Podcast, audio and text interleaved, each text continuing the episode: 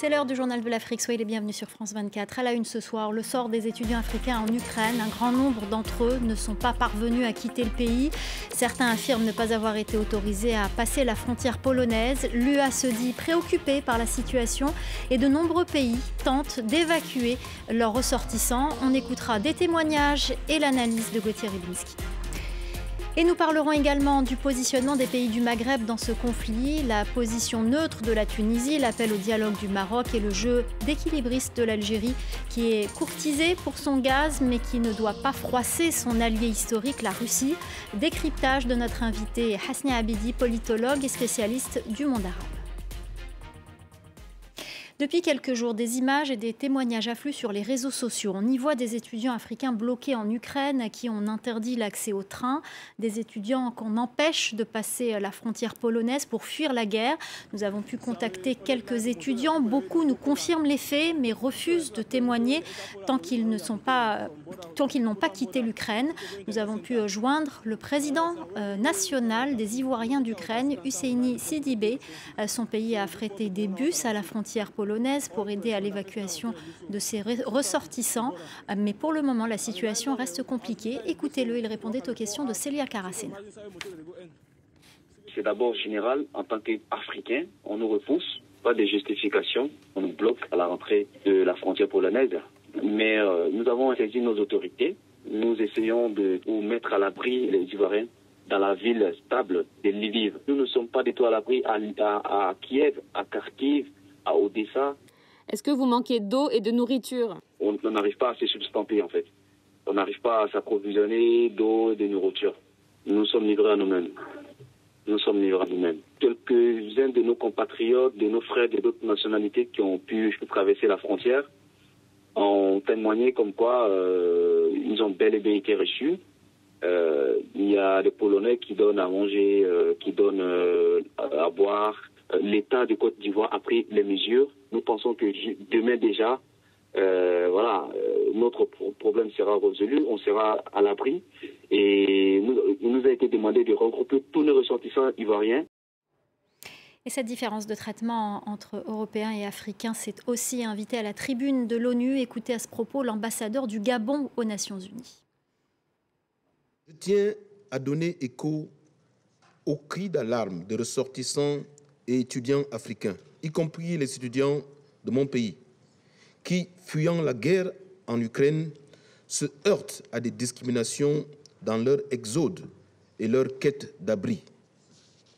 De nombreux témoignages parlent d'actes de racisme. Cela est inacceptable.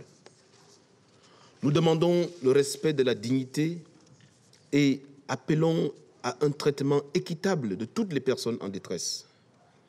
C'est le lieu pour mon pays d'amplifier l'appel de l'Union africaine au respect du droit international qui s'applique en pareilles circonstances et qui prescrit un égal traitement pour toute personne franchissant les frontières internationales dans un conflit.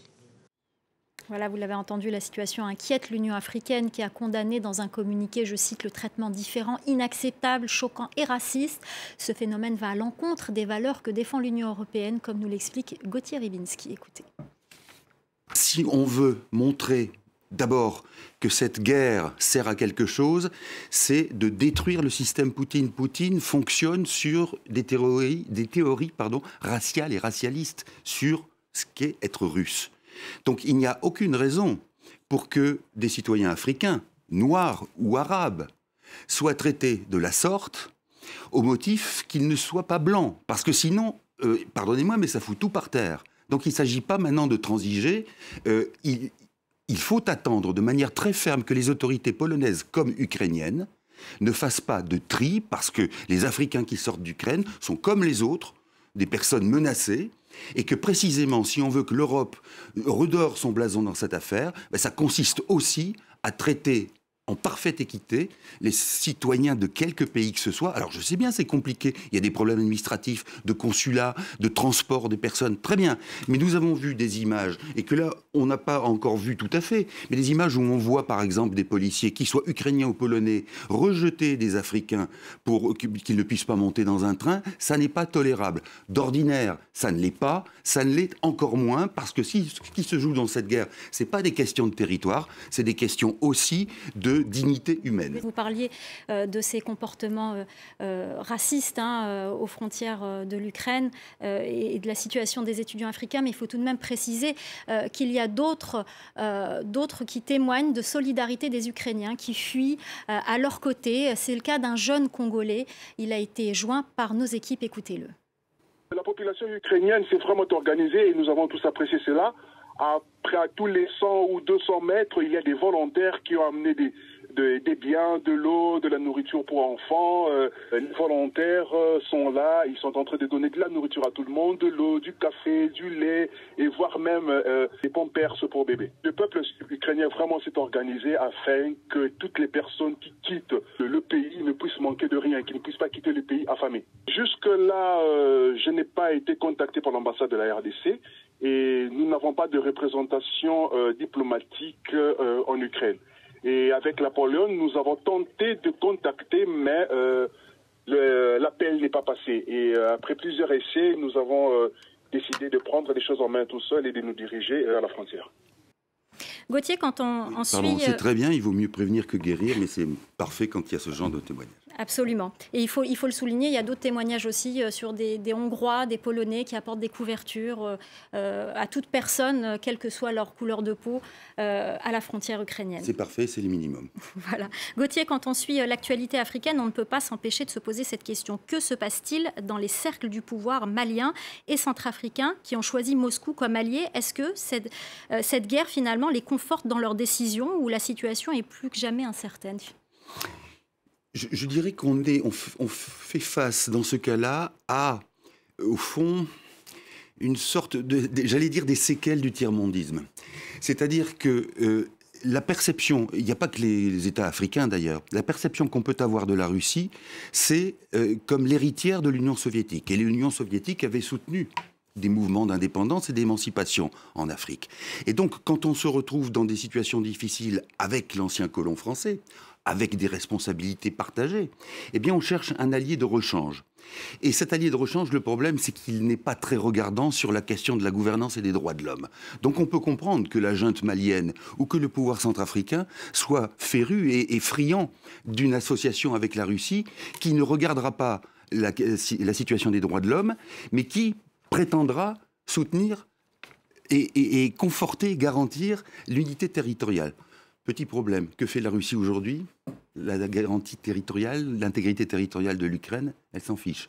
Deuxièmement, sur ce qui concerne la possession des richesses de ces pays africains, on sait de manière tout à fait normale que les Russes sont là pour prélever une sorte de dîme correspondant à leur association.